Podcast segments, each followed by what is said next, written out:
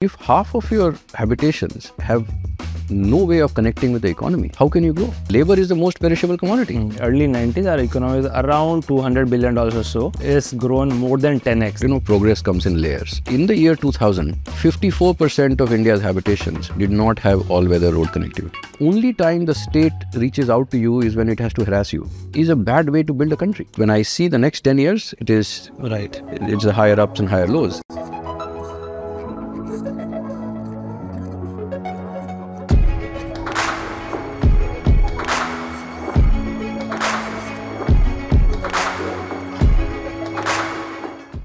Hello, I am Mukesh Bansal. Welcome to SparX. Our guest today is Neelkanth Mishra. Neelkanth is a renowned economist. He has this unique ability to translate complicated economic topics to very easy to understand simple language. In last 15 years, he's been able to come up with these very unique insights about Indian economy, culture and society. He is currently chief economist and head of research at Axis Bank. He has worked on Prime Minister's Economic Advisory Council. He continues to work with many state and central government committees on various matters related to Indian economy. In today's podcast, we talk to Neelkanth about how did rise of India start to happen? What was state of India before liberalization till 1991? What forced liberalization? What are the major reforms that happened over last 30 years? Why there is so much excitement about this being India's century? What are the challenges that we are going to face in the coming decades? As well as what are the big opportunities. I found the conversation with Neelkanth incredibly insightful. I hope you will find it useful as well. So Neelkanth, I have known you since IIT days. At, uh, during IT, you were this, you know, J4 rockstar guy. Like all of us were in awe of, and we would have imagined a lot of different futures for you, all very bright, obviously, but would not have imagined that one day you will be among the you know top economists in the country with so much in-depth knowledge about what's happening in Indian economy. You've invested over more than two decades. How did your transition from studying computer science at IIT to becoming, you know, building a career in economy? Like, how did that whole journey happen? Yeah, I'm, and uh, thank you for being so generous. Uh, I think we were all in awe of each other uh, uh, because our batch was, was, I think, extremely talented, and we've all done very well uh, in whatever we have done. So it's all been, uh, I would say, a series of happy accidents. so as you know, I joined uh, Hindustan Lever out of campus. Um, why that happened was that it was the first company on campus. It paid the most. Um, I wasn't clear on what I was going to do. Mm. Um, there were people, as you know, I mean, 70% of our batch is now settled in the US. People right. wanted to go abroad. There were some who wanted to go for an MBA. Uh, I wasn't clear what I wanted to do. Uh, and so it was the first company, said, let's try it out, pays well anyway, and got through. This was an experiment HLL was running at that time of hiring computer science people to, they were, I think, way ahead of the rest in investing in IT.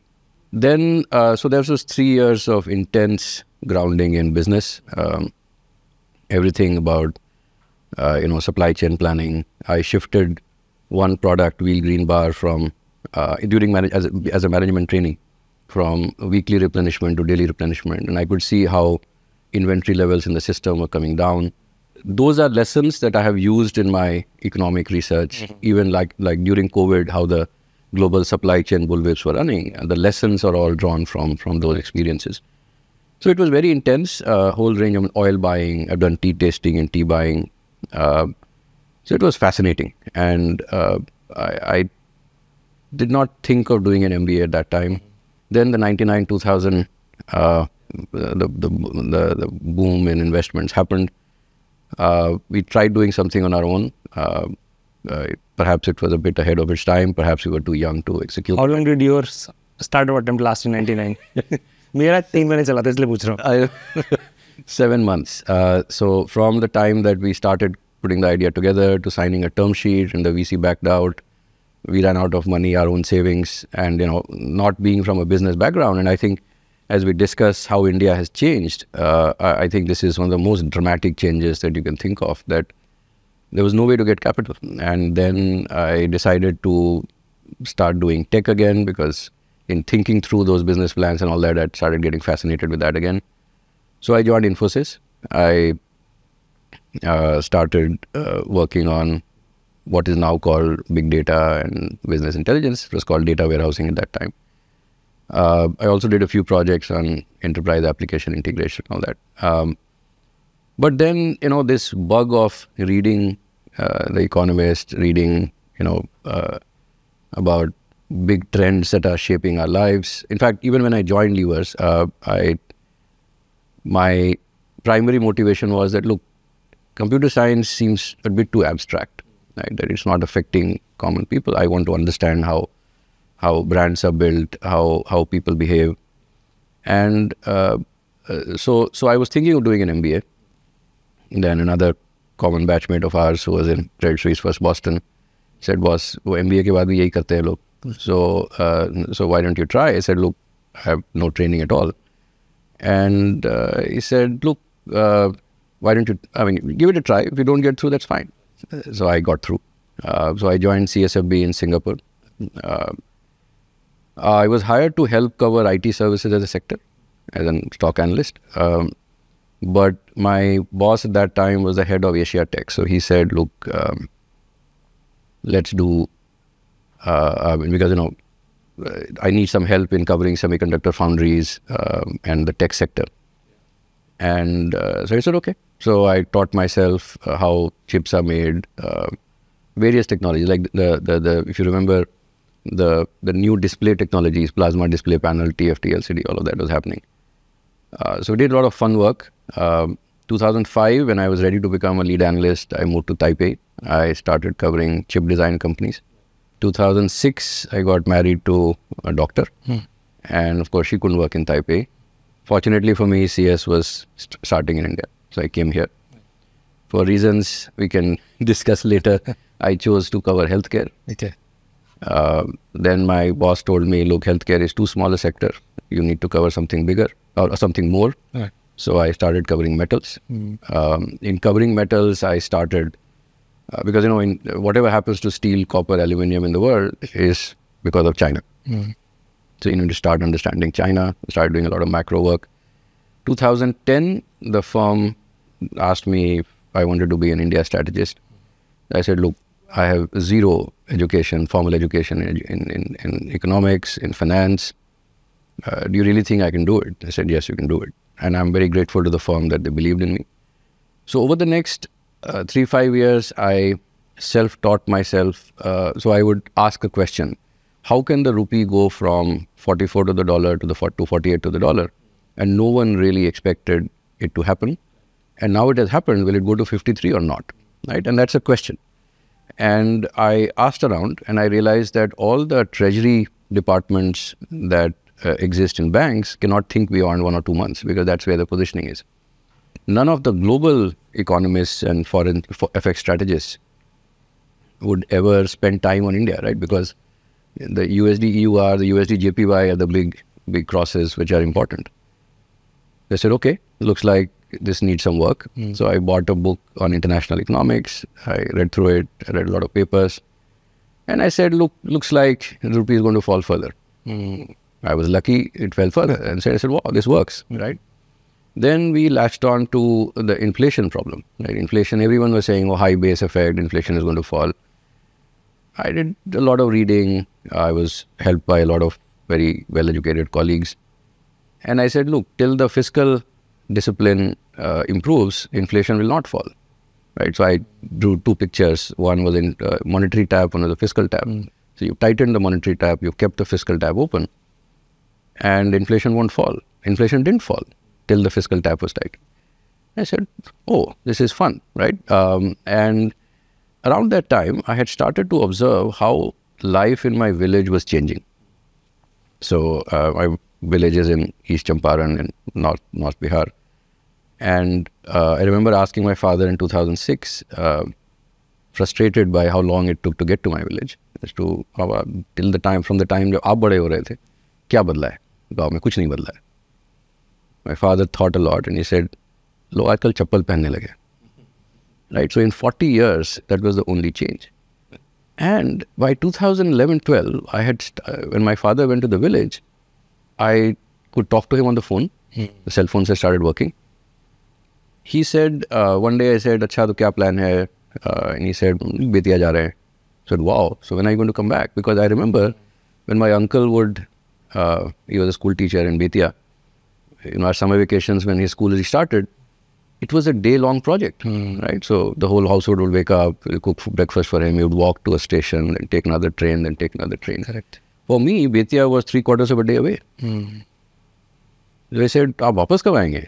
Sir ये said दोपहर में आ जाएँगे. तो I said Bettiah दूर कितना है? सिर्फ़ पच्चीस kilometre. Wow and used to take three quarter of the day to correct travel twenty five and I said look this is this is stunning right and so people had started living in the village because they didn't have to commute और commute was much shorter and I said, "Was this must be happening at a national level?"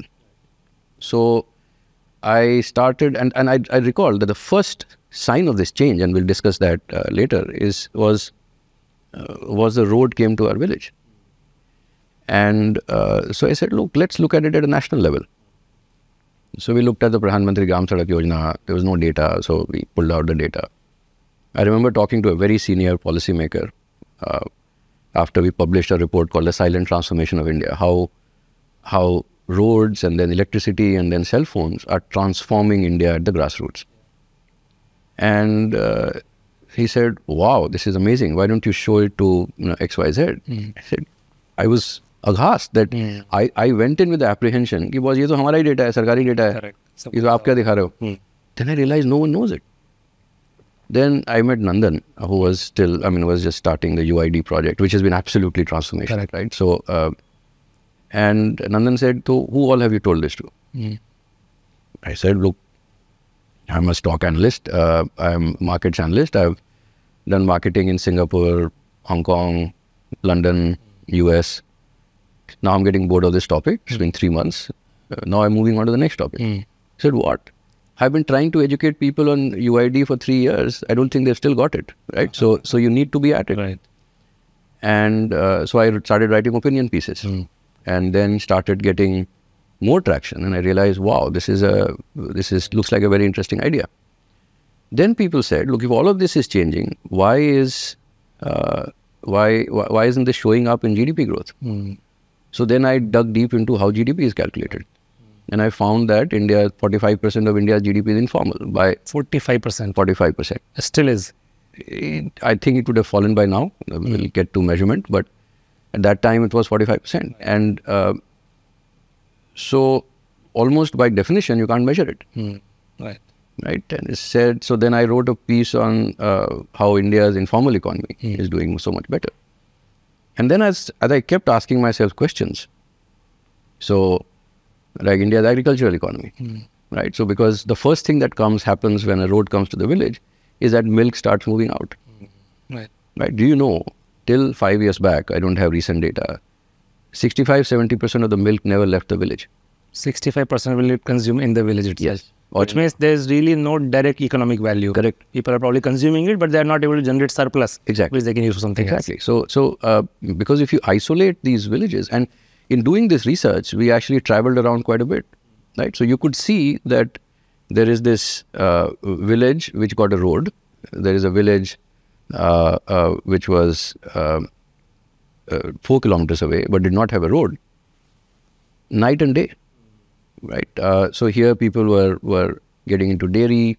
The labor rates were much higher. Here the labor rates were much lower. तो हमने कहा कि भैया आप अ, यहीं पे इतना पैसा मिलता है तो बोला सर जाने आने में इतना समय लग जाएगा कि उससे बढ़िया काम में काम कर लो। समझ नीलन do know the drift I am getting is that you initially started by just being very curious curious you just start asking very fundamental question कि ये क्यों करता है? You does the rupee go upper down against the dollar why does in what do the major in G D P and so on and you kept going to that rabbit hole by mostly self studying you know you. Self study and and what is what what uh, as as i started uh, getting more ambitious because you know this thing was working right, and that's part of the reason why I think India is also at a place where people are realizing oh this thing works right? So everyone is now becoming more ambitious which is great. Uh, so then my ambitions grew. Then I started looking at trade. I started looking at uh, how much value add um, is actually actually happens in the economy uh, what really drives it.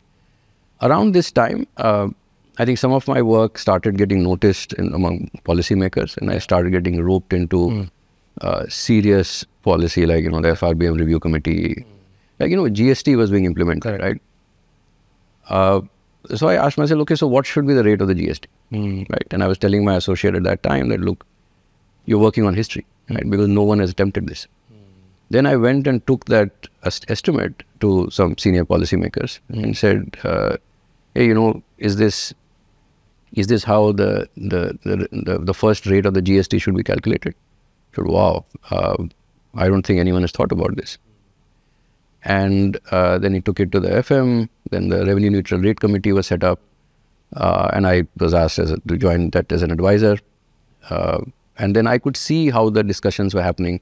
I think NIPFP had also put out an estimate after that, and so so they were.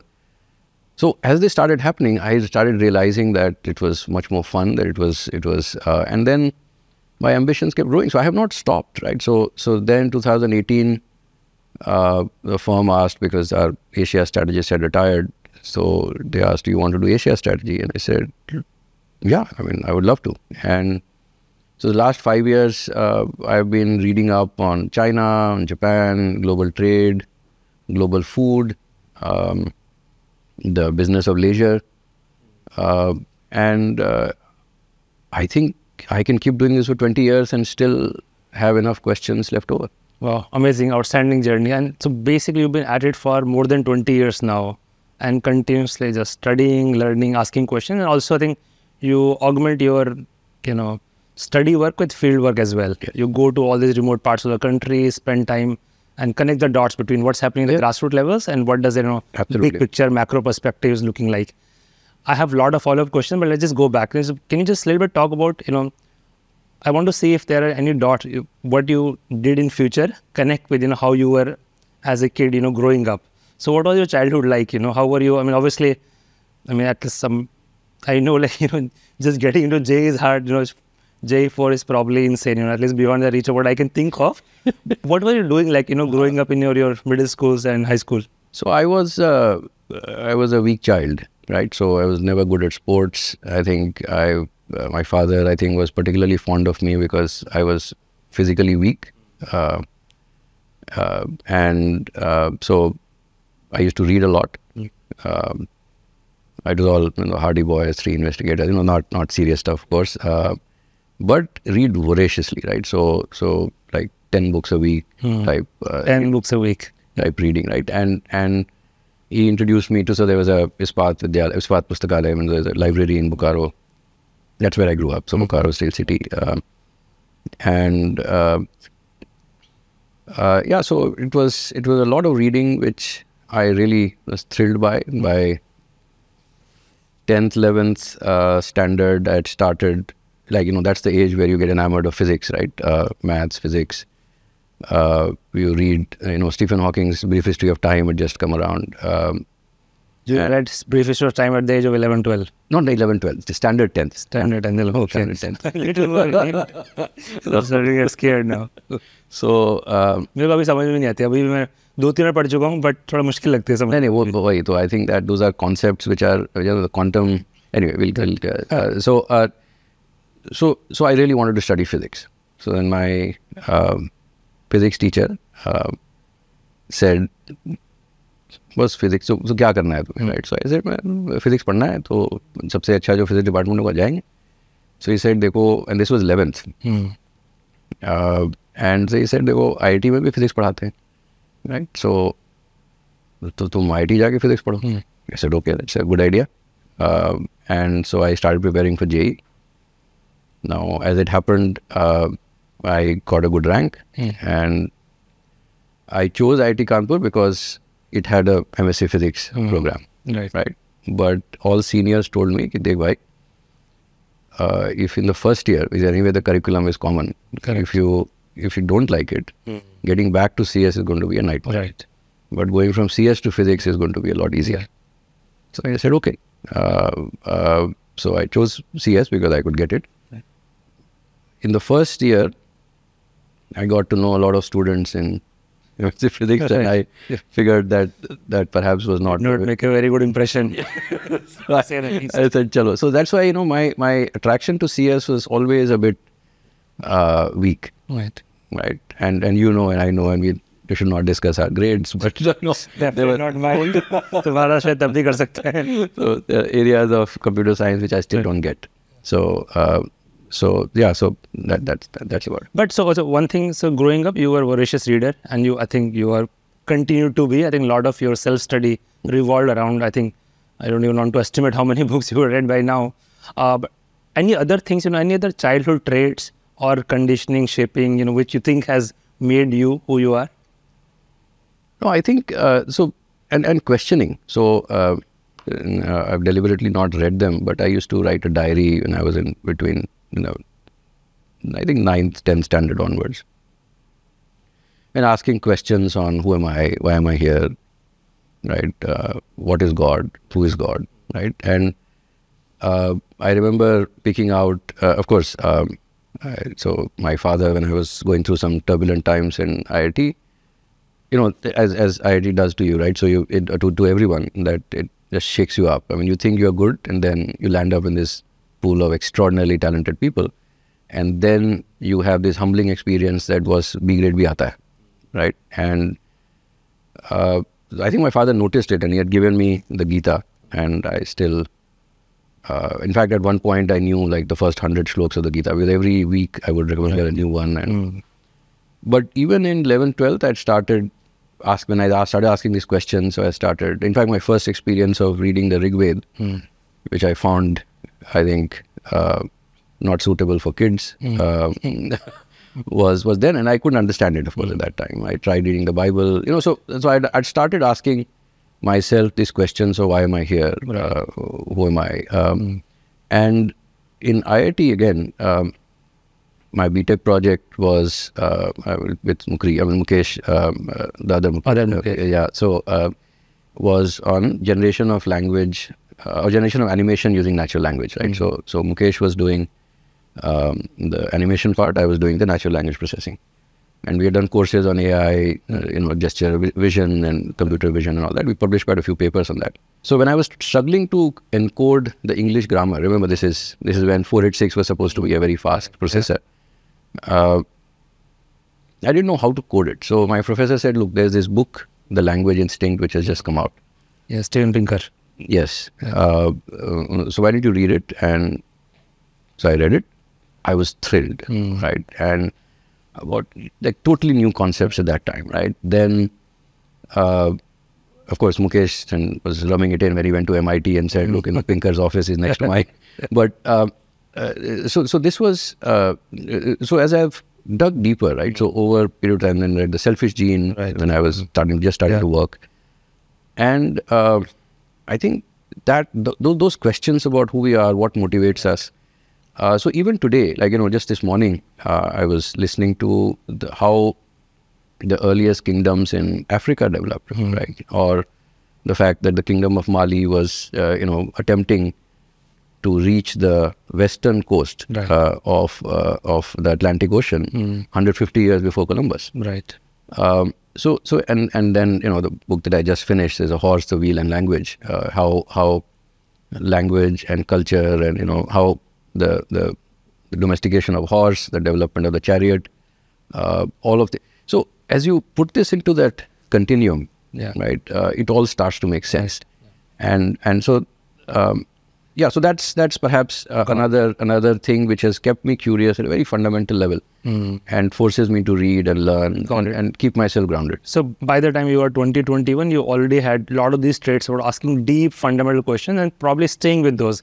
कभी होता है एक बार you know सुबह सोच लिया शाम तक भूल गए but then staying with it curiosity and asking a question introspecting reading about it you know reading I think you mentioned read Gita for a long period of time and probably contemplated about ये श्लोक में क्या बोलना चाह रहे हैं Yes, right you know yes, what is the yes, yes. intent of that so I think the reason I'm emphasizing on it is some of these partly you know, in this whole podcast series we'll talk a lot about impact कि अगर आपको life में बहुत बड़ा impact create करना है तो how to shape the journey part of that is really knowing who you are is very important Totally agree. because you know and for that paying attention to these small te- what are your natural tendencies for example for me i've realized is one is risk taking i'm very comfortable and you know that some of the risks we can't discuss on this podcast but uh, i was i realized by the time i was 22 कि मेरे को risk में फर्क नहीं पड़ता है you know Yes. like i'm okay with the consequences a lot of them the how bigger the risk the consequences consequences can be pretty bad right Correct. and you have to live with that but i was that's uh, so-called you know f- um, comfort with failure, but knowing those you know fundamental traits and then shaping your journey around that, right? In your case, I mean, what you are doing now, both intense curiosity, you know, introspection, reflection, voracious reading is a big part of who you are, right? Yes, yes, and and uh, uh, so on the risk taking, see, my financial risk appetite is like one hundredth of yours, uh, but my intellectual risk appetite is much higher.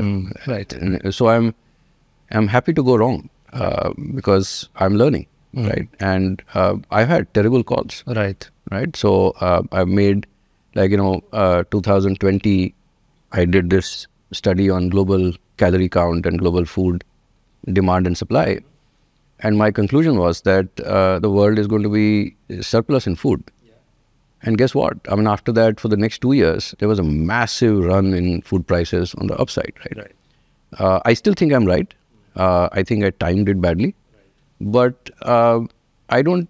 I don't. Uh, uh, I'm not too harsh on myself. I, I still ask asking why I got it wrong, but uh, but yeah, I, I want to take intellectual risk. I want to solve bigger and bigger problems. And when you take this intellectual risk or make forecasts about future, you take short-term horizon, which are you know one to three years, or longer term, which are five, ten, even longer. See, uh, finally, and, and that brings us to this basic question of uh, who can do research. So, as, as you must have uh, seen, I mean, there have been people estimating that, you know, to, to support a physicist whose work is not commercially viable for 30, 40, 50 years, uh, you need at least a 100,000 strong population, right? So, people have to grow food. Right. I mean, uh, so people, you know, somewhat like us, we are in the privileged position that we sort of, you know, read, write, pontificate. We don't have to do real work, right?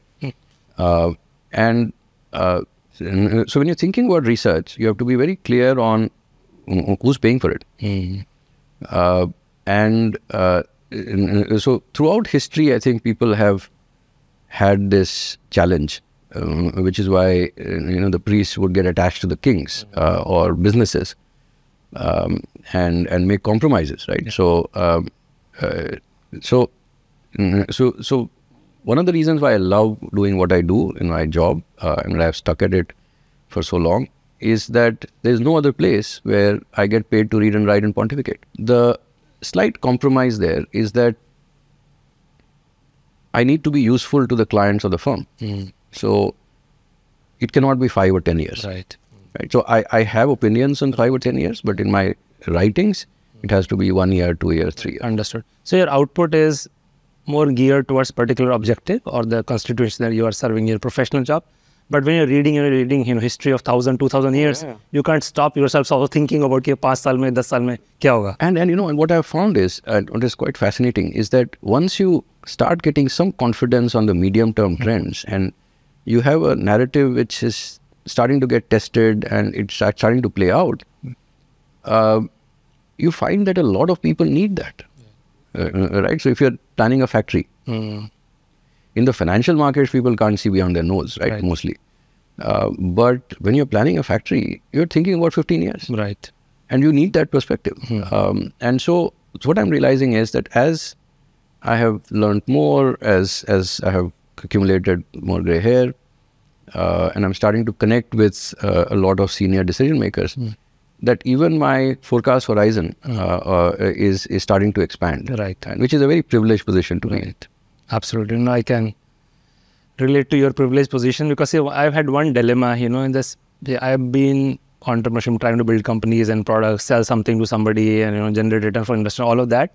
But I feel, you know, somewhere the appeal of an academic life has always been there. Yeah. You know, you get to just study, think, contemplate, go for long walks, and that's just, uh, you know, something I can only imagine. But you have figured out that in a professional career where, you know, you produce the output you produce, but yet you have you know created both uh, need and the window in your life to really think deeply about topics. Yes, and, and you know, I have been fortunate that the firms that I worked with, or at least uh, two firms that I worked with in the last 20 years, uh, have been very supportive of Right. that.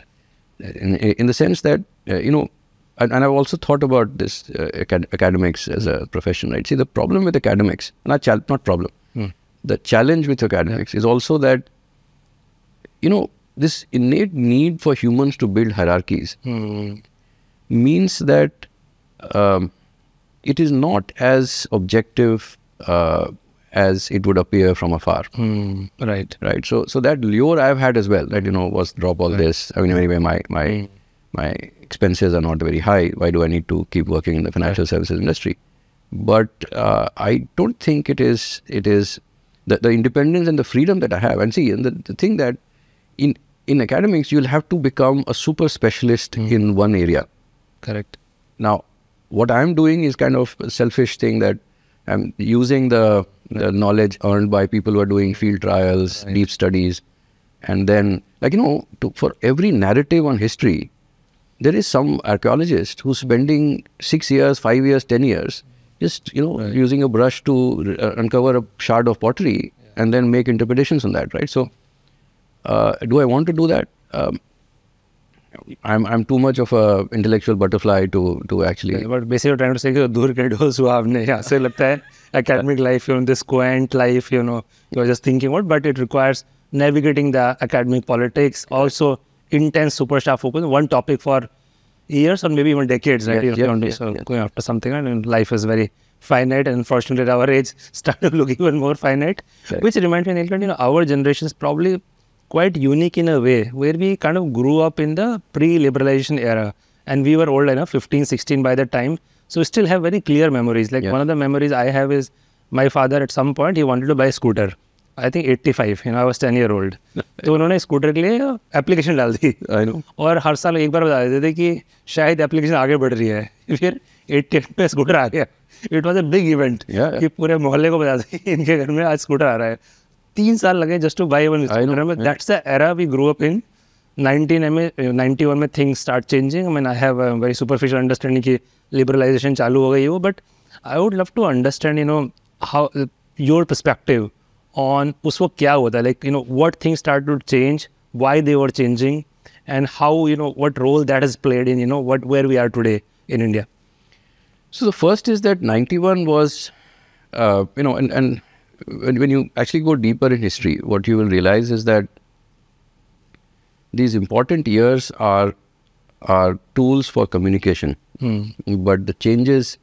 uh, continue to happen. It's just that uh, there's sometimes a break point, and a lot of the things Right. happen at the same time, which is why 91 is important. But let's take a step back, right, and let's let's start um, with 1947 we uh, we have been looted for 150 years.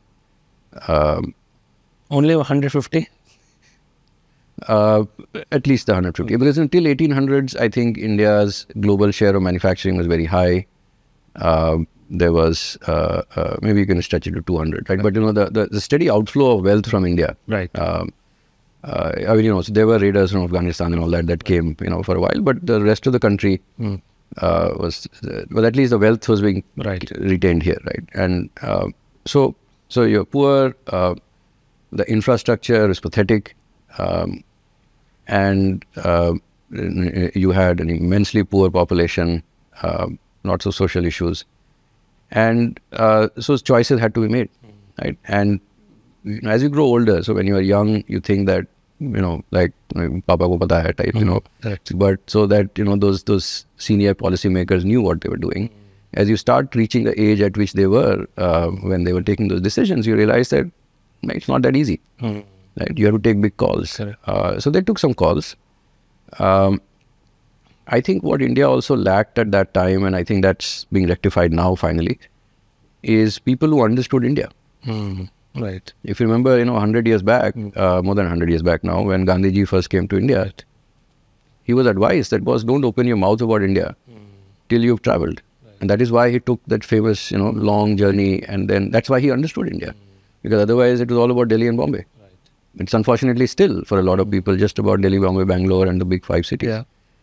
So, uh, so there was a lack of understanding of India, uh, of what needed to be done. Right. There was a prevailing intellectual consensus. Uh, and remember that what happens in the world, because see, there are very few people who are paid to study economics, Right. Correct. and and uh, those people then sometimes have uh, undue influence on how policy making happens.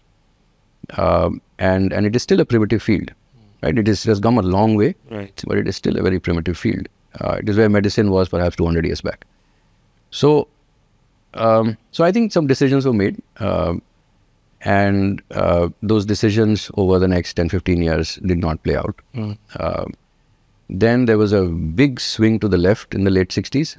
Um, that was that was partly political because um, actually maybe mostly political. That the after that the left mm, outside of you know two two states just lost out right because uh, the the Congress shifted sharply to the left and uh, sort of usurped that political position. Now I think by the late 70s, early 80s, uh, the policymakers had figured out that it was not working, uh, and a slow relaxation had started. So you will see a lot of the reforms had started happening in the 80s itself. Uh, in fact, in in economic, uh, I mean, ve- very top-down thinking. If you think about uh, economic growth, it can be split into uh, three big parts, right? So if you think about my, like my research department, right? Uh, if I have to improve the output of my research department, it is like improving the output of the country, which is the gross domestic product. Right. I can add more research analysts. So I can double the number of research analysts. If they are as productive as the others ones, then the- the output doubles up. I can add capital input. So instead of getting them to uh, sort of aggregate data through whatever it means, I just get them access to some database provider. Add ChatGPT license. Yes. So so in a way, uh, no, that won't work. There's too much of hallucination for for. Uh, oh, but but but the the uh, so that's capital input, right? So you give them faster computers, you give them access to more databases, and their output goes up. Yeah. The third, which is a smarter way to do it, is to get them to work better together. Mm. It's called total factor productivity. Mm. So there is labor input, right. there is capital input, and there is TFP. So if you split the growth between these three, um, tfp growth is about learning to work better right? Learning to use capital input better, uh, labor input better. And so if you plot the five year annualized growth, because year on year there's a lot of work, our TFP bottomed out in the mid to late 70s. From early 80s onwards, it has steadily been going up. Because see, what happens is if you take all the capital and the labor and give it in the hands of uh, people whose incentives are not aligned to growth, right? They're aligned to just staying in power or exercising power or feeling happy that, you know, I'm sort of the boss of whatever 500 people. Uh, the productivity drops, which is something that I think China is struggling with as well, right? So, so since the time that I think the state started to uh, feel threatened by by uh, private sector, and uh, uh, ownership started to shift. Um, their TFP between 2005 to 2014 2019 has been negative. Uh, it has been falling. So India, I think at that time the changes had started. Right. 91 was when I think a lot of the thoughts that had been circulating in, in, in policymaking circles in Delhi for close to a decade um, suddenly got implemented Got it. because the political leadership. So remember that you know being the being the ruler of a country, just staying the ruler is hard work. Right. Doing something while you're the ruler of the country requires uh, a lot of mental bandwidth, uh, a lot of political risk appetite. Because you know implementing change is so hard, and, and and so there's a lot of uncertainty. But when there is no other option, and uh, uh, you know you run out of dollars, and there's a lot of change that needs to happen, you have to uh, you have to do it. So 91 is when things really swung in a certain way. Uh, I don't think they swung fully by then, right? So this is a process which kept happening over the next 15, 20 years. So there were several things that happened. The first was that the ownership of of businesses changed hands or started to change hands. So there was, um, like you know, there were sectors which were complete monopolies uh, before that, uh, like airlines.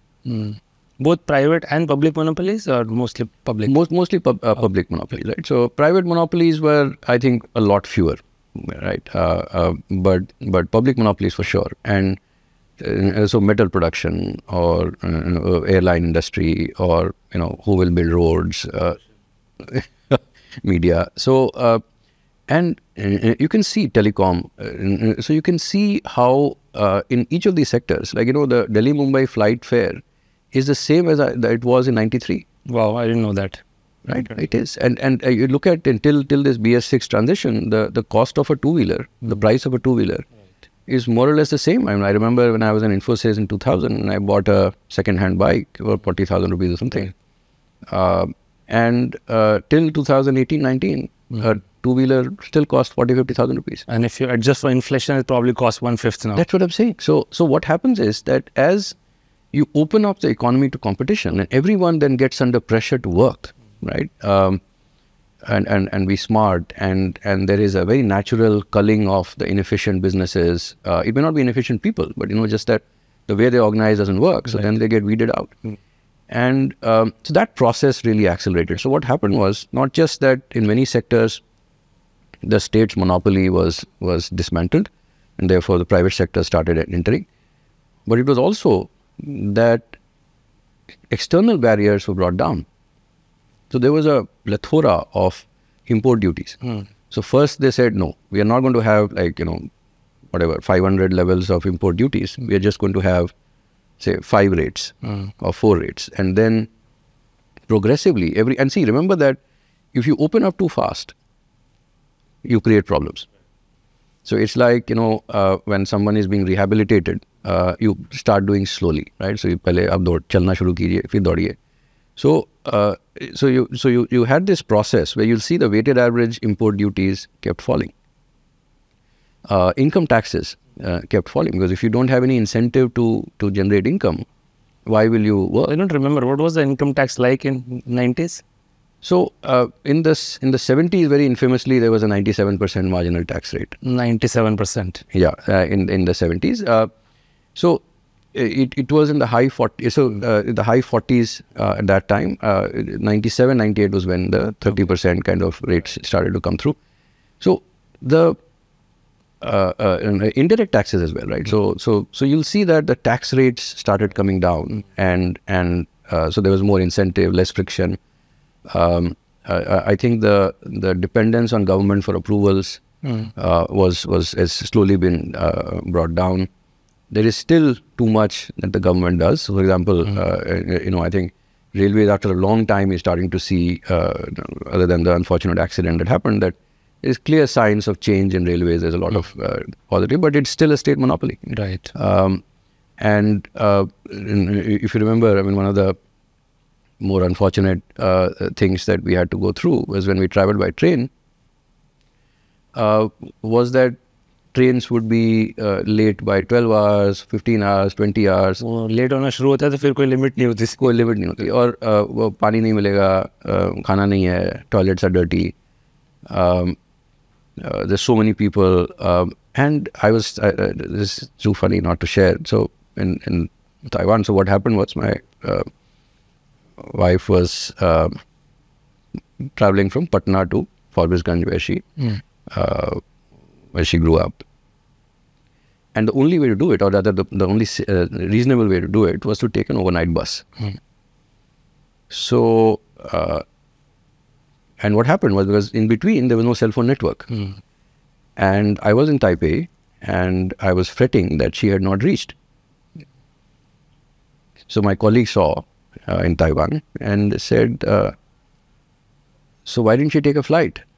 I said, "Okay, let's think about it this way. You know, all of Bihar, with now about 12, 13 crore people, had one air- airport, uh, Patna, right? And so you land at Patna and then go wherever you want. You have to, right?" I said, "Okay, so why didn't she take the train?" I said, well, there's no train. right? Um, oh, but no private cars? It's, it's too unsafe. Uh, so you had to only go by bus. And the, the road was so bad that the bus broke down. So we have become so used to, like, you know, railways, because it is a monopoly, uh, you know, dirty trains and all of that. Now, the moment some private competition comes, see, there are there are certain things which I think need to be public utilities Yeah. um, but uh, at, at this giant scale. So I think uh, if you go back to that first question, over a period of time, as the state monopoly on various sectors has been dismantled, uh, uh, I think the government control has been eased, um, and our distrust of private capital has come down. So Neelkanth, my recollection is roughly in last 30 years, I think in early 90s, our economy is around 200 billion dollars or so.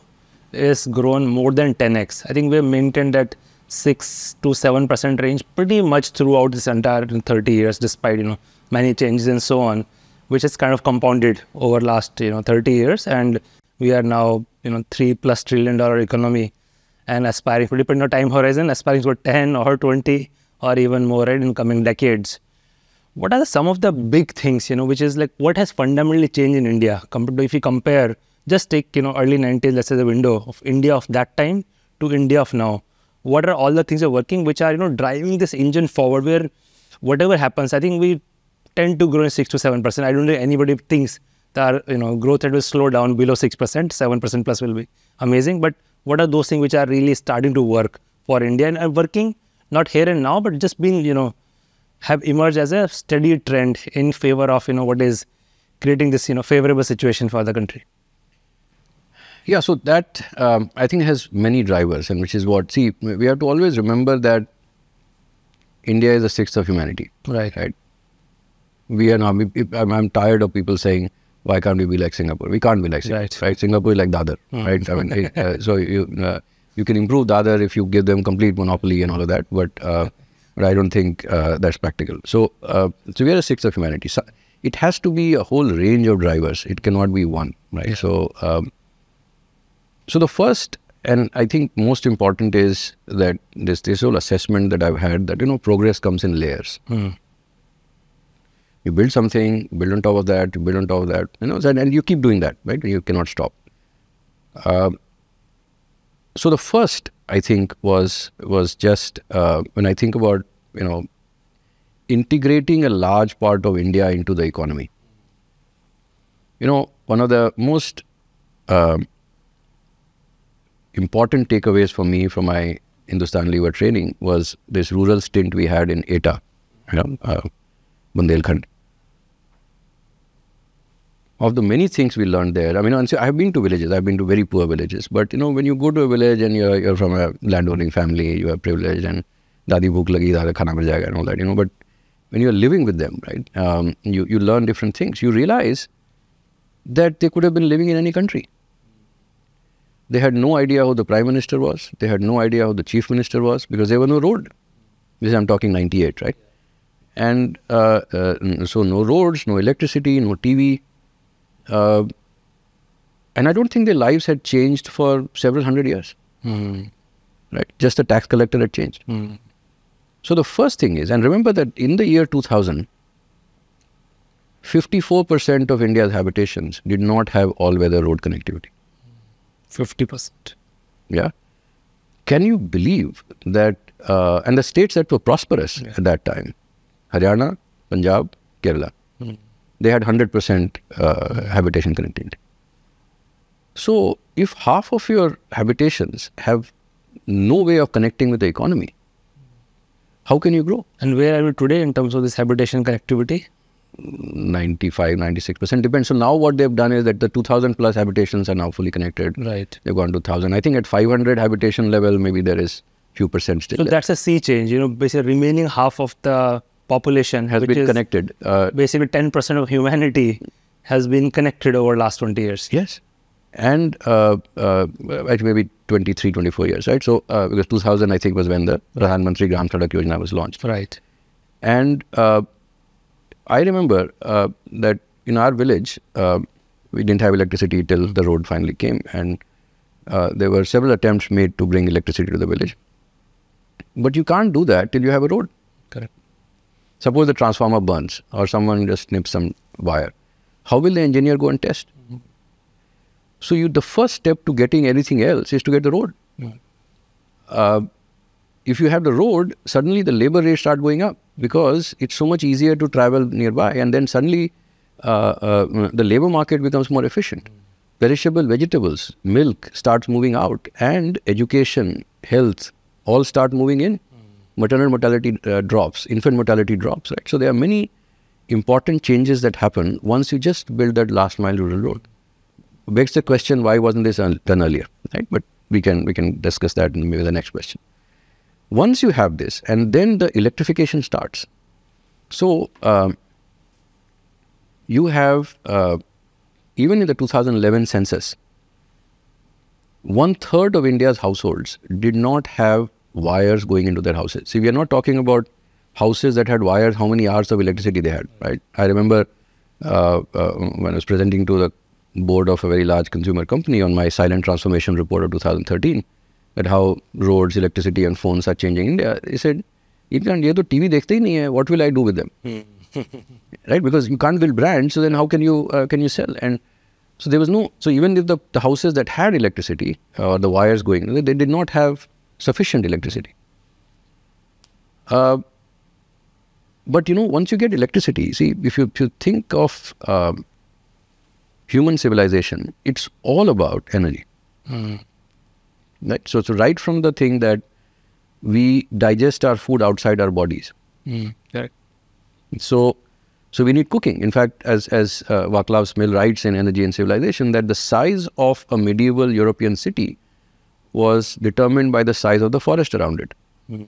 Because you needed wood for cooking, you needed wood for baking bricks, for smelting iron, and a lot of other things, warming, heating. हमारे यहाँ जरूरत नहीं पड़ती, but you know. Now, if you don't have access to dense sources of energy, how will you grow? Correct. So uh, there's this fascinating uh, uh, story about uh, this American president growing in 1930s rural uh, Texas, and uh, so every woman there had a hunched shoulder. His, he won his first election, saying that you will stop looking like your mother. Wow. I will bring electricity because they had to, Johnson. Yeah, you had to pull water out of the uh, of the of the of the well.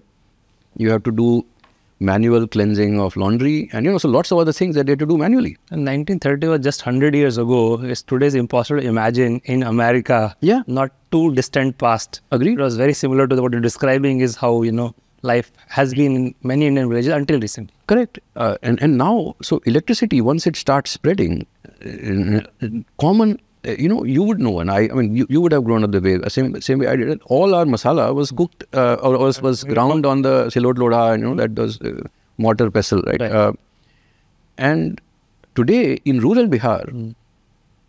in the poorest of households, people are using mixer grinders. Mm. That's huge productivity growth. Yeah. Right. Uh, piped water connections, right? Mm. imagine walking five hours or, or, or, you know, five kilometers to, to fetch water and imagine washing clothes, washing your hands, taking a bath, cooking yeah. with uh, with buckets. Yeah. See, on this point, I have to mention. Seems very theoretical, at least those of us in you know, Bangalore, Mumbai, Delhi. But in my place, I grew up in Haridwar. वहाँ पे कभी कभी पानी चले जाता था you know some major pipe has burst फिर पाँच दिन तक पानी नहीं है and you literally have to you know V S children will every one was given bucket you to walk to kilometres एक टैंकर आएगा पानी उसमें भरो बकेट में वापस लेके आओ। Absolutely we have done that we done all that and घर में एक uh, टीना रखा होगा। And I am talking Bokaro which was a you know one of the better managed townships और उसमें जंग लग रही है तो I remember with my father painting the inside of that that you know large tank where the water would be kept and think about energy I mean I have seen my mother because वो ration के उसमें kerosene खत्म हो गया। And we were middle class family we are not poor families right my father was an engineer and uh, उसमें वो kerosene ख़त्म हो गया तो वो जो चोरी का कोयला पिसता था तो then she would then put layers of mud on the stove and then start cook our food. Yeah, correct, correct, right? Such a waste of time. Right. Yeah. Right. And and so electricity came. Yeah. Then then phones came. Mm. Right. And, uh, and here we have, I think, been privileged by global innovations, uh, which brought down the cost of a phone. Right. And um, you would have read about that famous study in, in Kerala in 2007-8, right. how yeah, that that fish prices, yeah. So uh, that those things uh, and labor is the most perishable commodity. Mm. People talk about fish. Labor is most perishable. Mm. You spend three hours looking for a job. Correct. You not work for three hours. Yeah. And uh, so suddenly, uh, when the phone started going up, right? So till 2008, remember, teledensity in rural India was 10%. Mm-hmm. 90% of the people had no access to phones. Right. And uh, uh, it jumped up to 55% by 2013 14. Mm.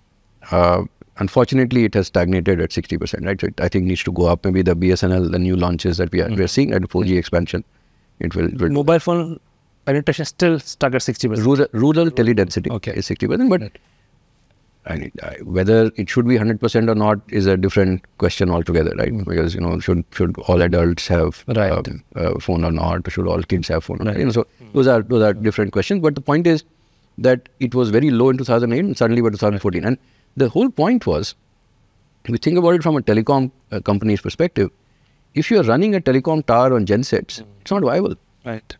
You need regular electricity. Correct.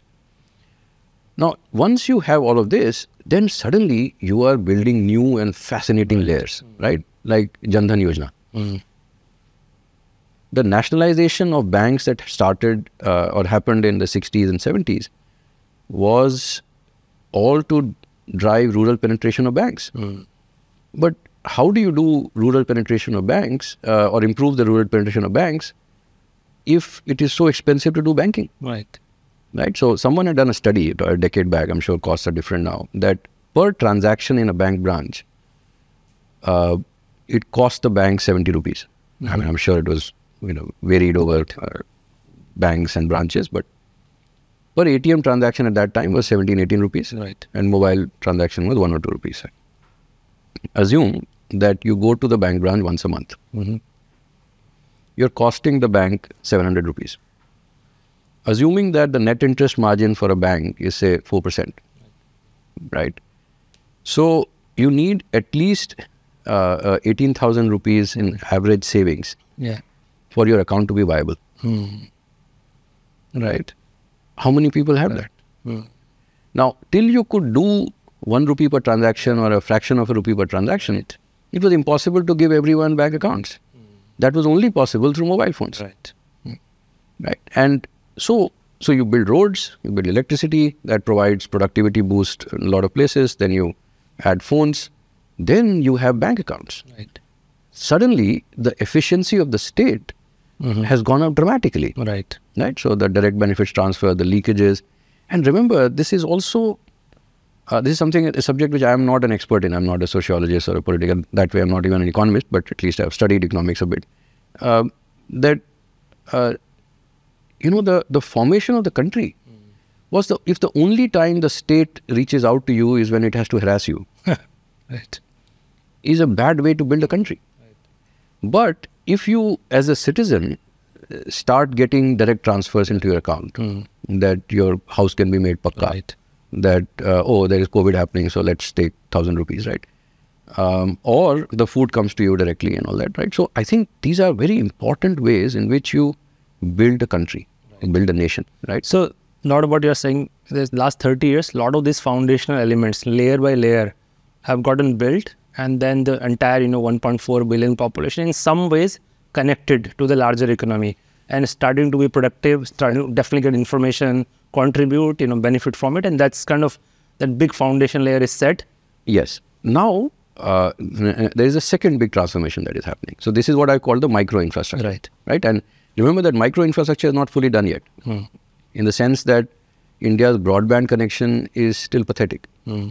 Right. Um, the reason why our mobile data uh, consumption, uh, uh, average mobile data consumption is the highest in the world, because there is no broadband and no Wi-Fi. Right. And I think going from single digits to 30, 40% in the next five, seven years will again transform India. And that is happening. That is happening. I think that is well underway. Because see, uh, what has happened, the first step to doing that, and it's a, it's a political problem. The reason why cables could not be laid was because that is how local territories are mapped by the goons, Yeah. right? If you, I don't know if you, you would remember that, but I have only just figured out, well, a couple of years back, that the reason why the gundas in the in the vicinity in the locality ran the cable TV network was it was actually about hard physical capture, Hmm. Right. right? No one else would be allowed in Hmm. Because you're talking about territory control, Correct. right? So so anyway, so those things I think are starting to happen. Hmm. The second step is is uh, uh, macro infrastructure, Yeah. which is uh, national highways, expressways. You know, even 10 years back, Yeah. I would not have imagined that India will be building like 16, 17,000 kilometers of highways every year. And when you ask uh, people who are involved in the industry, they will say, look, this is still four laning, six laning of existing alignments. Wait till the expressways come up. Right. Right? So the, the famous Bangalore-Mysore expressway that we were discussing the other day, um, Delhi Chandigarh in two hours, Yeah. Delhi Mumbai in 12 hours. And these are remarkable I think I think this is one example of you know silent revolution. I just want to say 16, 17,000 kilometers every year. That is from you know Kashmir to Kanyakumari is about 3,000, 3,500 kilometers, and width-wise about 2,500 kilometers, right? So imagine like going up and down, up and down four times Yes. every year, and when over 10 years in this kind of infrastructure, crisscrossing the whole country, I think the unlock that enables for the economy is going to be incredible. incredible and, uh, and, uh, and now we are starting to become more ambitious right so 1 lakh crore project Yeah.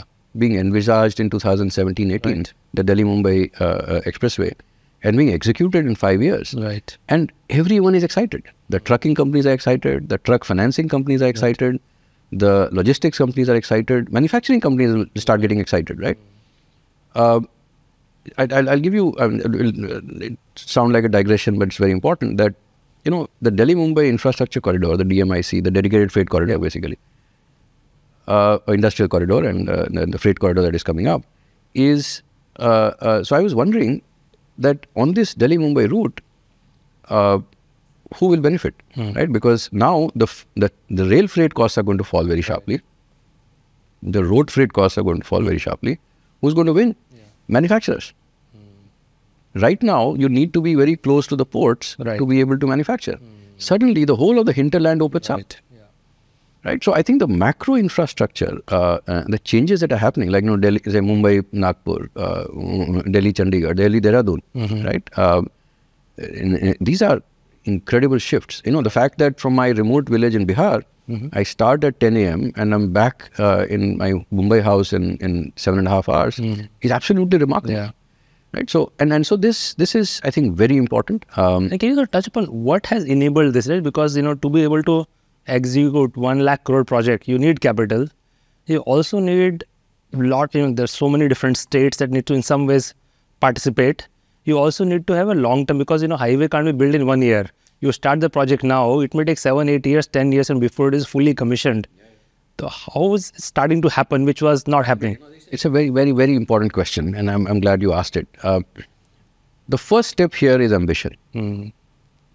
I mean, you are a startup king, so you would know that you need to. Startup में बिना सोचे mission बन जाता है billion dollar company बना दी है no, no, it's not as uh, you're trivializing it, but um, uh, so so you need to have a vision. That बस इस तरफ जाना है, right? Uh, जैसे uh, 98 when the Golden Quadrilateral was envisaged. So if you read uh, uh, uh, Mr. N.K. Singh's book about this whole episode, how it came about, right? So uh, apparently Atalji, I mean, the PM at that time, had to give a speech Right. at Fiji, Hmm. and he said. Uh, so he asked someone to write a speech. The speech went, and he said, "कुछ नया बोल रहा हूँ मैं." Hmm. So it said, so I so then Singh says I started saying, "हाँ हाँ ये हमारा समय उनका समय क्यों खराब करना है? कुछ नया बताइए." So then this happened कि चलो एक हम लोग बड़े शहरों को हाईवे से जुड़ेंगे right that speech was given couple of months later Atal ji in is classic style से टू एन के सिंह घोषणा करवा दी है बनवा भी दीजिए right so you right so beautifully right so and then this whole क्या करें क्या मैंने तो सड़क तो मतलब प्लान तो बना दिया है अब क्या करना है तो at that time India had no road construction companies right and uh, these were very long projects. Right. And uh, so they said, okay, let's divide it into 200 kilometer stretches. And then let's qualify companies that have built it, right? So there were four companies, four construction companies only that qualified the, and even they were saying, "Sir, 50 kilometer ka de dijiye." Imagine that they could not handle projects larger than, Company saying no to business because just didn't have the capability or yes, wherewithal. Yeah. and they had never done it. Hmm. Imagine today we are building 40, 50 kilometers a day. Wow. 40, 50 kilometers a day. This is 18,000 ah, by 360, right? So, uh, and so what has happened over the last 25 years is that um, I think the balance sheets, the risk appetite, the ability to manage scale of many of these companies right. has improved dramatically. Uh, but the first step was the ambition, right? Karna hai, hmm. right? Uh, and and then that ambition has been regularly scaled up. Like when the Del- DM, the, the Delhi Mumbai Expressway was being planned, uh, we all said, "अरे यार, ये कैसे होगा?" Right? And uh, but it happened. And and so what has also happened is I think the system has learned how to solve problems. कि जमीन खरीदने में improvement कैसे लाना है right so how do you how do you acquire land at that scale um, how do you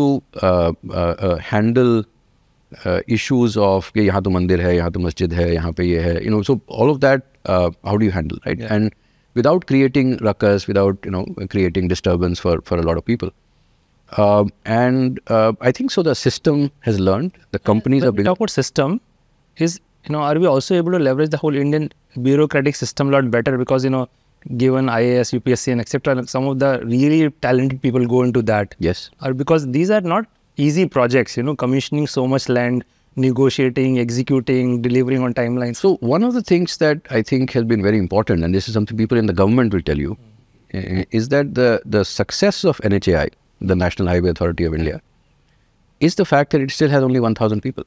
No. Everything is privatized, Okay. right? So so that's the right structure, I think. Right. That uh, the state controls the the contracting, the the the tolling rates, and you know the how much returns you can make, and all of that. Uh, but beyond that, everything, even creation of detailed project reports, is to a large extent privatized. So, uh, so that allows because you know then you're you're making people compete and force them to be efficient. It's a really lean organization. Lean organization. I'm not thinking कि और में हजार लोग होने वाले हैं. I think that's ready to stop. And no, no, almost no, bring it- no, no. So, th- th- this, these are private firms, right? So, um, in private firms, there is naturally the owner, the, the, the person whose capital is at risk, will enforce this will happen. In uh, at the state level, uh, the state's uh, first tendency is to stay in power, to exercise power, right? And therefore, I think it is prudent to to make it lean um, and and outsource as much as possible, right? I- It is not wise, I think, to outsource everything, Right. Because uh, basic infrastructure uh, uh, purely in private hands is also very bad. Right. But but I think from an execution perspective, this has also helped. Uh, I think uh, big changes are starting to happen in railways, which is very important. Yeah. Right. So uh, two thirds of India's freight should be moving on railways, like it does in many other countries. Uh, it it has been only falling one way for 75 years. Uh, last two years, we've seen a bit of an increase. Um, uh, and and my uh, uh, advice always is that look, we are doing we were doing two lakh crores, two trillion rupees of capex uh, in railways every year. My advice was we should be doing ten lakh crores 10 lakh crores every year. every year uh, because you need that capacity, right? So uh, uh, you need uh, uh, you know, and this is the most green way. And see, think about it from a big picture perspective, right? That a lot of the energy used because talking about energy and civilization right? Uh, and uh, you if you have to if you have to move faster uh, you have to use energy. Right. because there's only certain i mean however fast you may run you can't run only you can only that fast. Um, when you're using energy it is important to use energy that you have. Right. because the problem with roads is that the energy currently at least that we are using on roads um, is all imported. Mm. The only form in which domestically produced energy can be consumed is electricity. Because of uh, Because we have solar, we have coal, Right. and they cannot be used directly, so you have to use it in the form of electricity.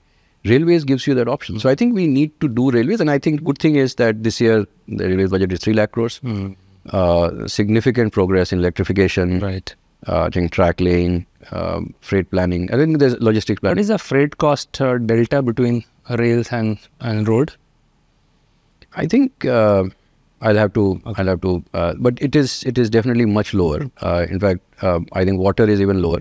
Right. But uh, that's another thing that. But you know, we have big navigable rivers, and we should be using. Yeah, one of the things again, I don't know the numbers exactly, but I think like to like, I believe logistics in India, you know, compared to size of the economy, is on the higher side. It's very high. So it very is costly is for us to move stuff. 13, 14 percent, whereas it should be eight, nine percent. Right. So, so but that cost is as, as I was saying, you know, so now if if there are roads and railways are going to be competing for the Delhi Mumbai traffic, costs will come down. Right. And that will have a, again a significant impact on the economy because that basically all the businesses will save that much cost, which can go into capex, which can go into Yes, improve bottom line, etc., and Correct. makes it more attractive investment destination. And uh, so, if you're a if you're a uh, uh, say foreign manufacturer uh, operating or wanting to produce in India, you're uh, uh, you were forced to produce, or you were earlier would have been forced to produce close to the port. Right. Now you can use the cheap labor of UP or, or, or Haryana Right. uh, to produce there, uh, and then ship it over over you know 13, 14 hours. So that's the macro infrastructure. I think uh, a, a very important change is access to capital. Hmm. Because you know, if you can only invest Yeah. twenty million dollars, Hmm. How much ROC or how much return on capital employed can you get on that, Yeah. right? And uh, so, just like you know, say say UP has a trillion dollar GDP target, Hmm. they're give or take two fifty billion dollars right now. Right. Seven fifty billion dollars of uh, additional Hmm. annual income has to be created. Even if you assume twenty five percent return on capital employed, which is phenomenal returns, right? You need three trillion dollars of investment. Hmm. Now, this will happen over five years. It doesn't happen in one year or five years or 10 years or whatever. Uh, so it doesn't happen, have, have to happen immediately. But you need large amounts of capital. The state does not have it. Yeah. Uh, the center does not have it. Not enough, that is. Yeah. Uh, so s- the private sector has to do it. Can you, in a very simple term, explain what is return on capital employed? We'll have a lot of younger people probably watching this podcast. So, एकदम simple to say, how should I visualize it? Uh, See, when you have a business, uh, you you suppose invest uh, 10 crores into a business. It could be invested in fixed capital, which is you created a factory, you bought some machines, and it could be created in working capital, Yeah. which is you know inventory, receivables, and you know. So total investment is 10 crores. Now, at an operating profit level, if you are making two and a half thousand rupees, your ROC is or two and a half crores, uh, your ROC is 25 percent. So there's a total investment, capital employed, Right. which is fixed capital plus working capital, and on that is the operating profit. that you Super clear. Yeah. Right. So you're saying talking about the access to capital is a bigger. So access to capital. So now, uh, uh, so you need a lot of capital to grow. yeah. Now, when you and I exited college, uh, the only way to get capital of any form, because there are two forms of capital, right? So there is debt capital, Yeah. and there is equity capital, which is loans Right. and, and shares. Now, the only way to get capital at that time was to go bribe a branch manager, Yes. right? Because there's all PSU banks. In fact, banking is another sector where where productivity has gone up dramatically, right? And and because the state control was eased, Yeah. private banks came in, and a lot of other things happened. Now, in the last 20 years, uh, uh, two very big problems have been solved. Hmm. So let's start with the loan side. Yeah. The problem with loans or the challenge with loans is that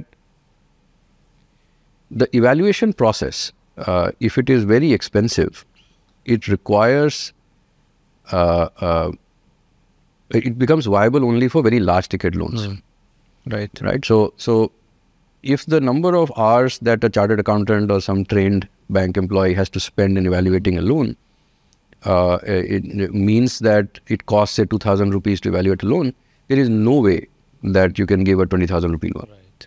right? Because 10% is the markup and then the loan becomes unviable. Right. Now, the problem in a country like India, which has low per capita wealth and a very large number of entrepreneurs, see, we've never been short of entrepreneurs, right? There are whole communities uh, which are in the business of business, right? And uh, the problem was capital. It is it is possible to give, I mean, it is feasible to give a one crore loan, but not many people want a one crore loan. Right. They wanted one lakh rupee loan, or five lakh rupee loan. Correct. So, with the advent of technology and this creation of data, uh, we are starting to see the loan ticket sizes starting to fall um, because now algos are taking those decisions. And the good thing is, and so there will be a weeding out, right? So, some algos will go wrong, some companies will go belly up. But over a period of time, the loan ticket sizes are starting to move up from 10,000 to 20,000 to 50,000 to 1 lakh.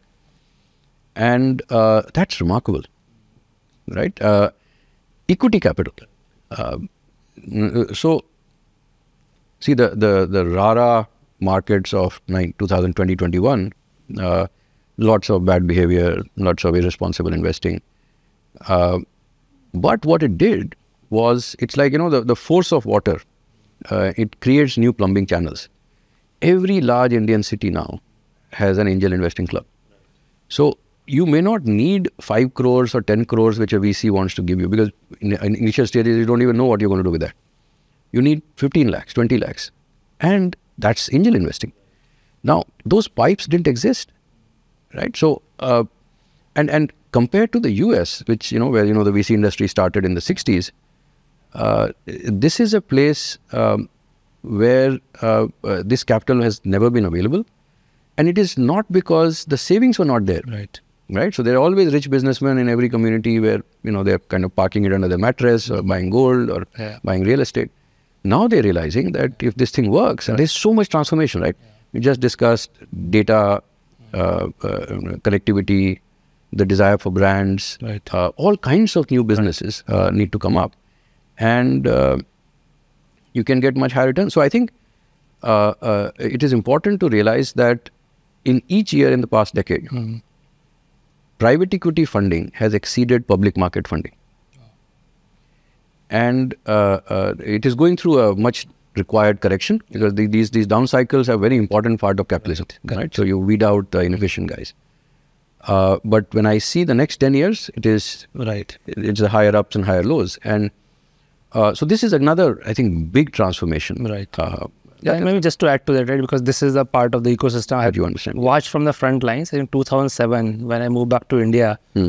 at that time, you know, raising even few million dollars was kind of a pipe dream. yes. कि आपको कोई दो तीन million dollar क्यों देगा right इनको कोई ना बिजनेस है ना कोई रेवेन्यू ना कुछ है right and just only short fifteen years I think if my numbers are correct almost sixty billion dollars of Yeah. Private capital is deployed every yes there are corrections in you know, a good year mm -hmm. bad mm-hmm. year but bad year with 30 billion dollar yeah, right? Yeah, it's not yeah. like you know correct. to zero right? And then average historical average probably stay above 50 billion dollars.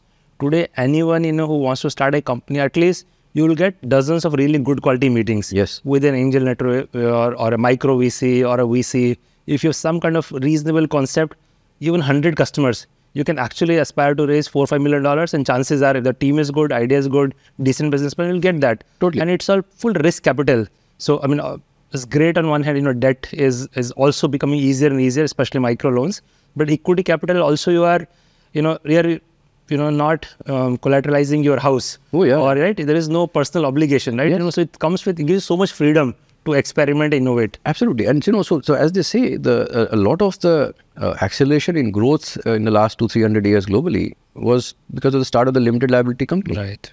right? Because then the promoter's own wealth was not at risk, so you allow him to create or her to create a separate entity, Right. and that entity you are investing in, and so if you lose, then you lose, right? But but nothing is happening to my personal wealth, Correct. and I think creation of that is, is starting to happen in India as well. And coming from you know where we come from, I think most of India come from, saying कि कोई आपको power point business plan पे पाँच billion dollar देने को तैयार है और we expect great returns but नहीं हुआ तो नहीं हुआ कोई बात नहीं यू कोई नो बात नहीं। And in fact almost failure is okay Yes. you'll try again next time Yeah. you know, think better learn from lesson and which is For- outstanding Yeah, for the investor and for the entrepreneur. right right? The fear of failure among the young entrepreneurs is almost absent, right which is phenomenal. Right? I think uh, so. Unless you have adventurers, uh, you will not see growth. right right, right. So, um, so I think this is this is very important. But I think there is another uh, aspect to it, which is, I think, internal accruals. Right. So, so we are. This is we are talking about external capital, right and we need a lot of it. Right. So, if you have to grow faster,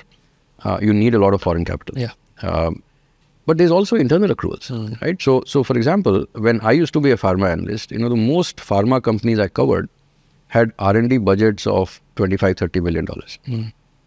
उसमें आप क्या कर लोगे right right because and this was 8 10% of their revenues so I'm not, it's not that they were Right. under investing compared to their size but उसमें आप generic filing ही कर सकते हो now these companies have 3 billion dollars in revenue wow right? And then suddenly they're talking about 250, 300 million dollars. And now you are hitting the the really complex products, the high value add products. You look at software, right? We started with grunt work in Y2K, correct right? And uh, it it gave us inroads. Yeah. Uh, uh, and and uh, help convince people that things could happen without uh, them seeing it every day. So offshore work became more popular. And now no one wants to start a software services company. Everyone wants to do a software as a service company. right And so, so this important transition from pure services to more product-like, uh, high value add stuff. I mean, we have friends who are generating 65% net margin, right? Right. Right. And uh, so I think the uh, the the aspirations have changed. Um, I think the change in the ecosystem with all of this cloud computing and all of that, we were at a good place. Yeah. We have a large engineering base, people who understand software, and as foreign companies have become much more comfortable with with India's, you know, whatever protection of, of intellectual property uh, uh, and and and the sheer talent. Uh, I think better quality work is starting to happen in India. You know, there are semiconductor fabs being run out of India. Right. Yeah. So, so that's that's the that's the next level uh, uh, that I wanted to bring. So, when we are thinking about the next ten years, right? So, we've done micro infrastructure, we've done macro infrastructure, we've talked about access to capital. And maybe before we go to you know next ten years, I want to on one more critical element. So we talked about you know this younger entrepreneurs coming in, trying to like very ambitious, bold, taking big risks, access to capital, and they're also grown up in this newer version of India. They don't know Yes. how things were in the 80s and 90s. You know how resource constrained we were, and that aspect of the country. You know, people talk about this demographic dividend. Yeah, probably we're obviously now the largest country in the world, and probably among the youngest countries in the world. How critical is that? You know, demographic dividend uh, thesis is, and what role you think that is likely to play in what is going to happen next? So, yeah, that was going to be my point after this one. But uh, so, in terms of um, the change to working age population, um, if you just plot like you know UNDP the, uh, uh, or UNPD United Nations Population Department, um, they have this population projections analysis for the next hundred years, fifty years. Uh, 50 years it's it's it's harder because you know, there's a lot of variation but 10 years to clear it right? All the mothers who are going to have babies and the babies who are going to grow up are all done right, Right. we are we are we are clear there. So in the next 10 years uh, if you think about working age population like you know between 18 and 64 india is an outlier in terms of growth. Right. uh, uh, china is going to shrink by almost 50 million. Right. um, most European economies, Eastern Europe, they're all going to shrink. Uh, there's also growth in Africa, so sub-Saharan Africa, significant growth in sub-Saharan Africa, uh, and they're not even slowing down, right? So I think they will they will keep growing. Um uh, and of course, uh, parts of MENA, right? So Middle East and North Africa. Right. And uh, the problem is that those are also not areas where the political regime is stable yet. Yeah. So I would not write them off because you know it's about human ingenuity and coming together and solving problems.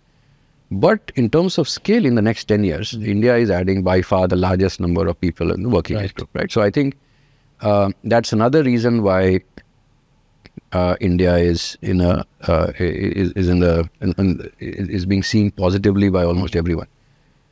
What is also I think very important to keep in mind is that we are at a cusp of, uh, of uh, or we have already crossed uh, a very important threshold, which is that our TFR, which is the total fertility rate, has uh, come below 2.1. So as you know, 2.1 is the Sustenance rate. su- sustenance rate, right? Because two parents, two kids, Yeah. and there is a five percent I didn't realize we have fallen below 2.1 already. yes, we are at two now.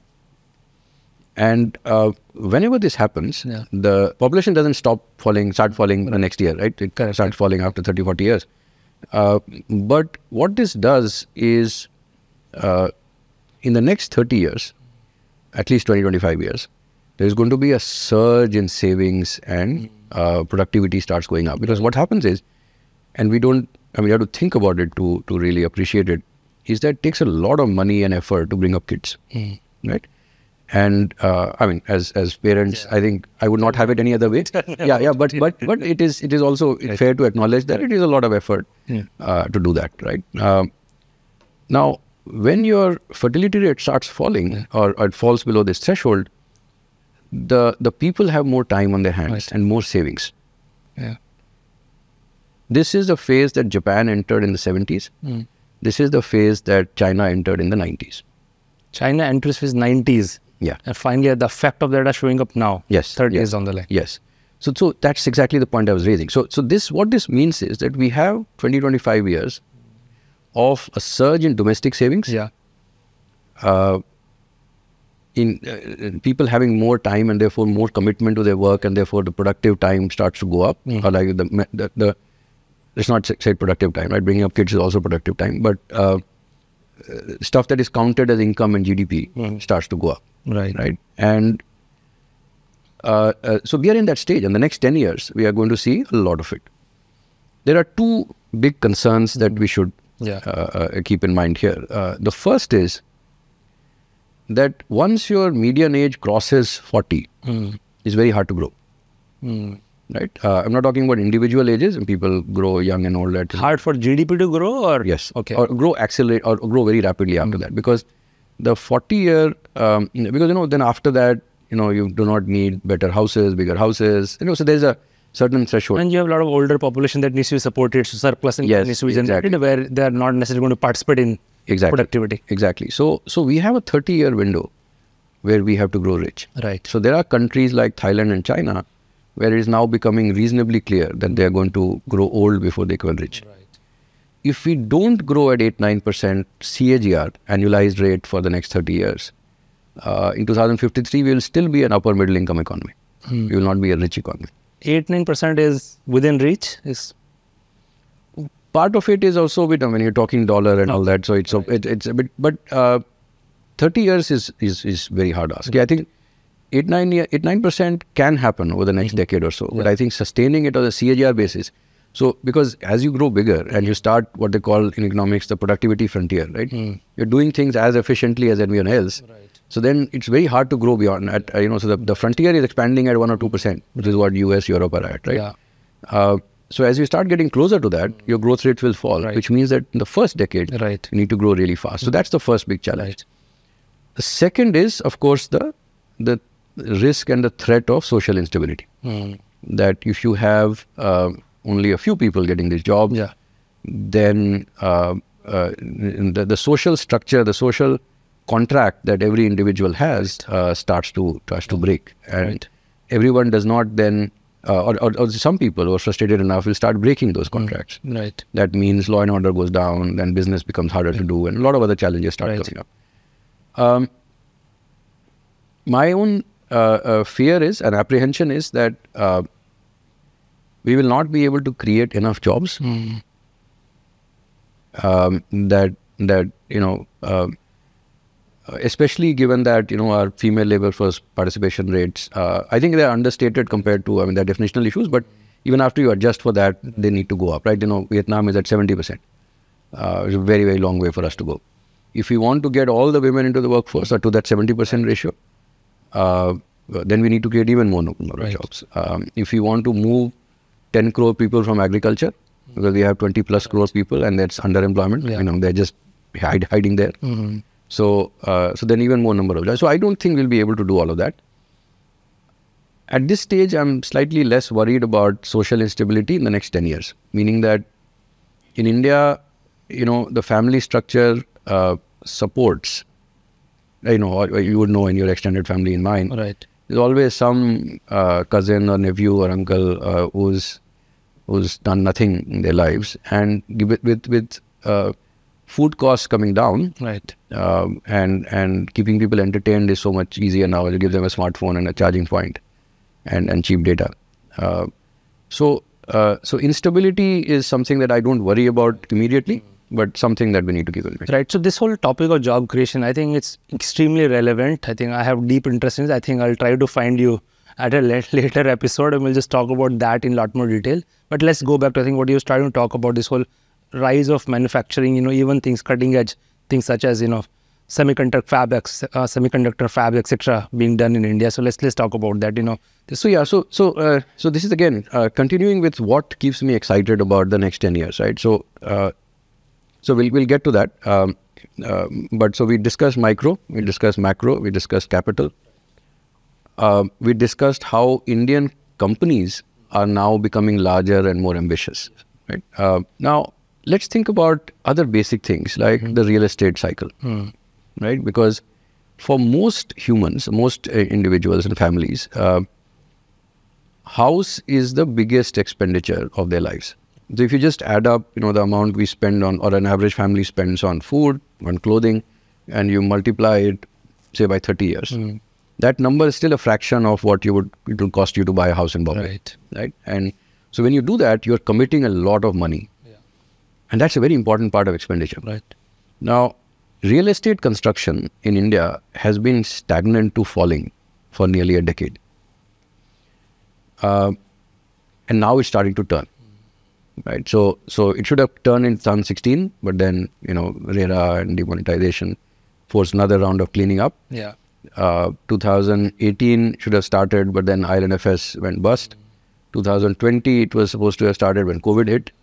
Uh, so it's already a cycle which is delayed by five, six years. So I think the next four, five years, um, and this is very important uh, because in my view, this dragged down India's GDP growth by 1% a year for nearly a decade. Right. Wow. So as this cycle starts to normalize and turn, turn I think the, the opportunity size in terms of construction jobs, uh, demand for construction materials, uh, and general goodwill of getting into a bigger house, more productive house and all of that. And I think uh, that will be very important. Now, coming to goods and manu- uh, services. Uh, so goods is a bit uh, more detailed. So let me just focus on services. Okay.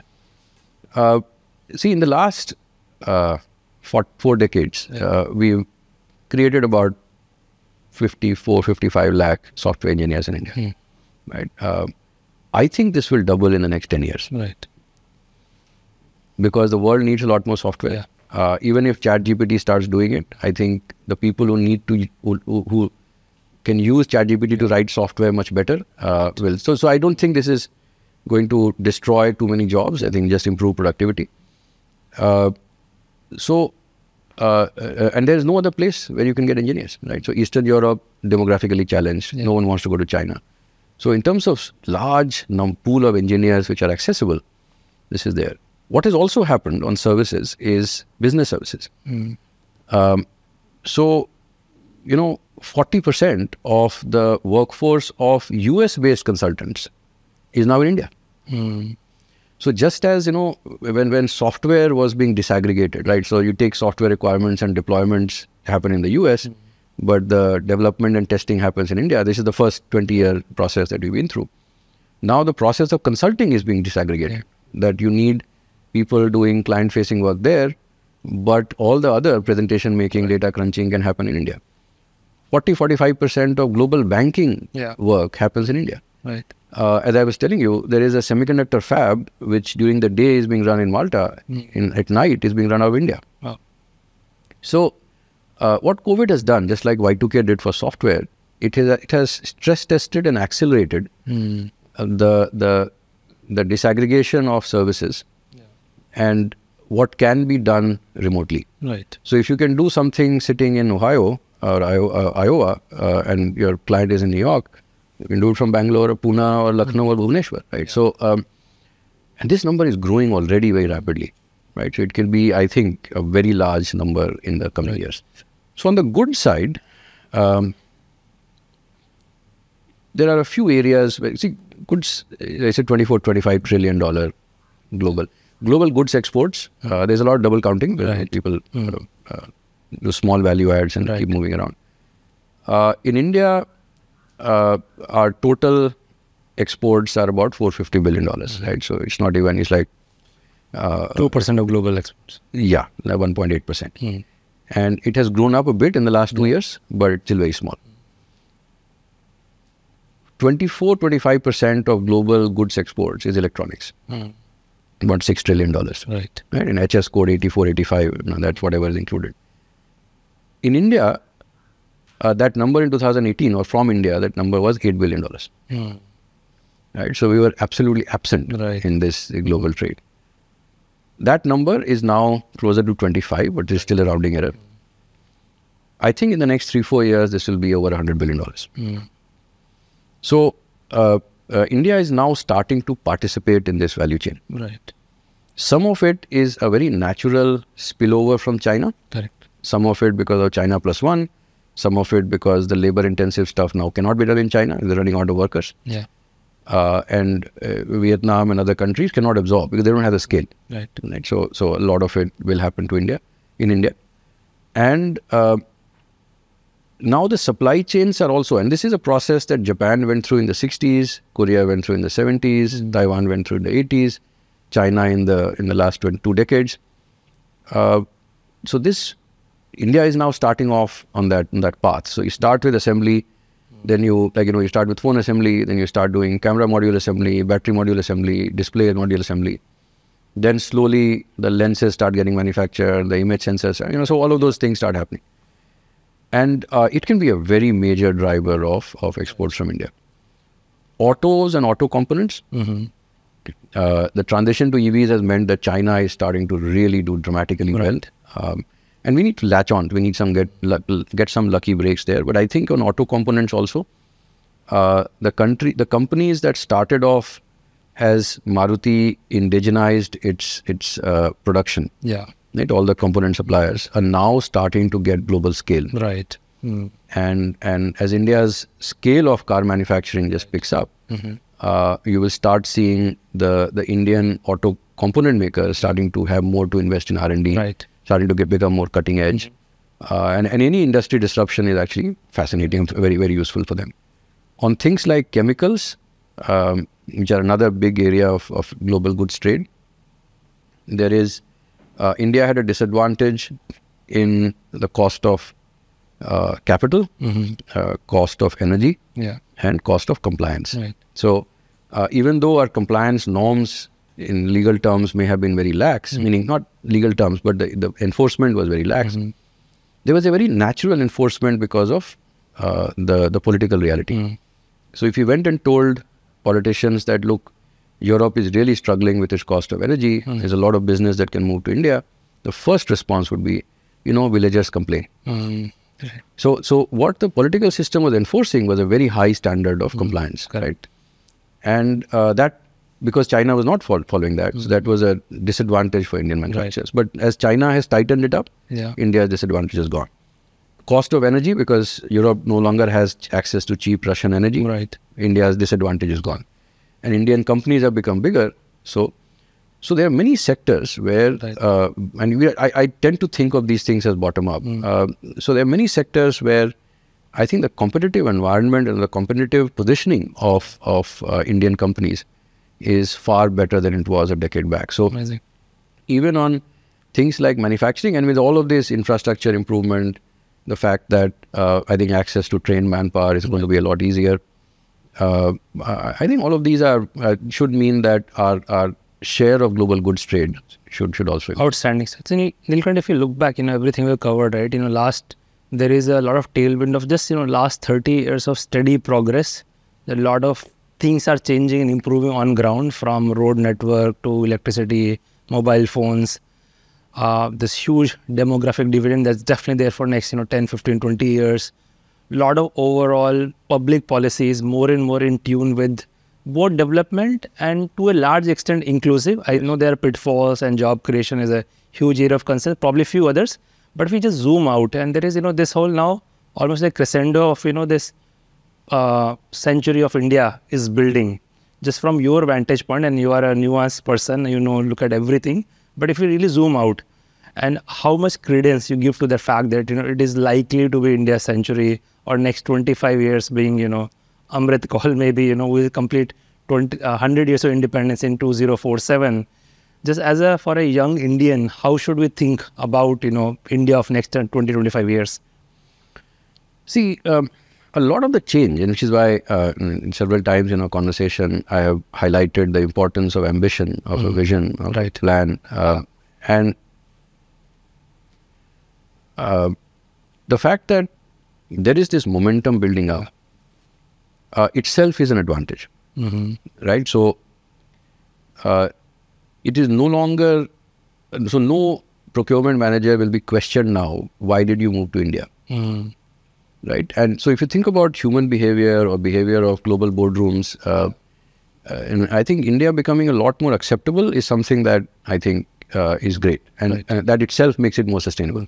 So there are many of these. Uh, uh, you know, as you study economics, you realize these virtuous cycles. Yeah. Uh, uh, because everyone is doing it, it happens. Um, but at the same time, I think we need to be uh, mm, aware of some of the pitfalls and risks.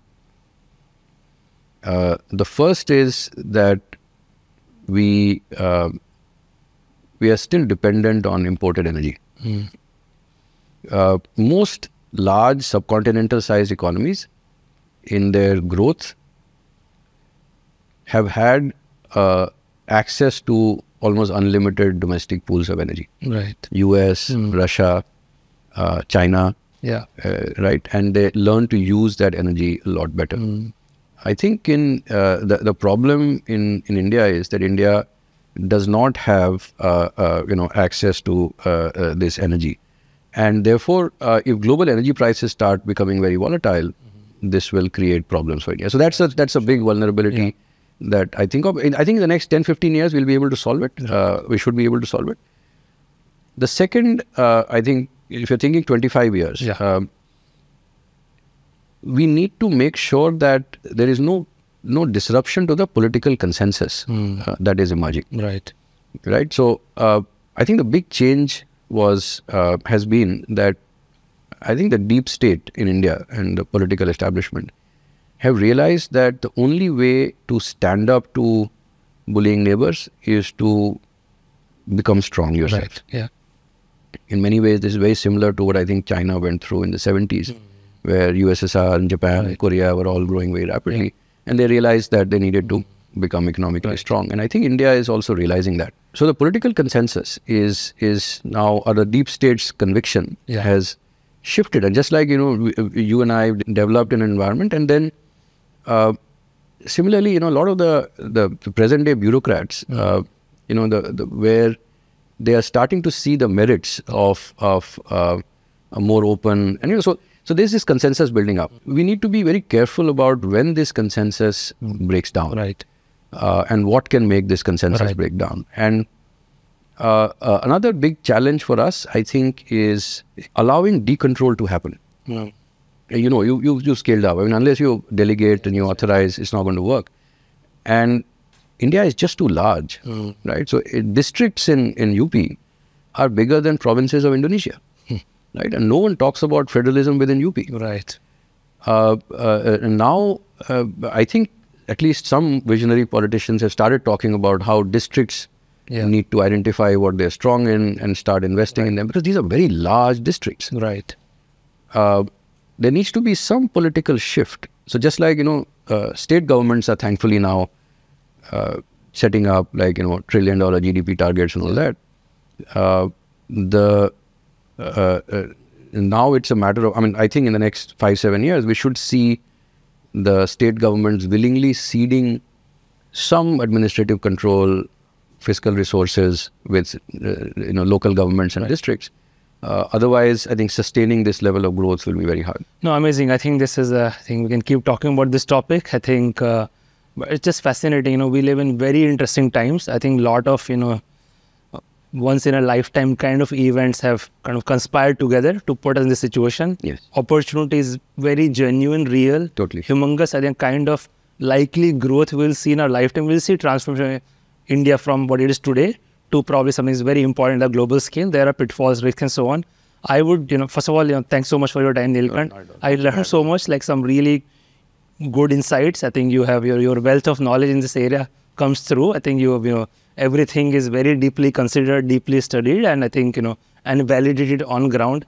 I would love an opportunity to, you know, sit down with you again and pick up some of these topics and in a lot of detail. So hopefully you'll be generous with your time. no, I will chase you for sure. Sure. But thanks so much for taking the time. No, thank you for inviting me. It's a lovely conversation. I loved it as well. Absolutely. Thank you.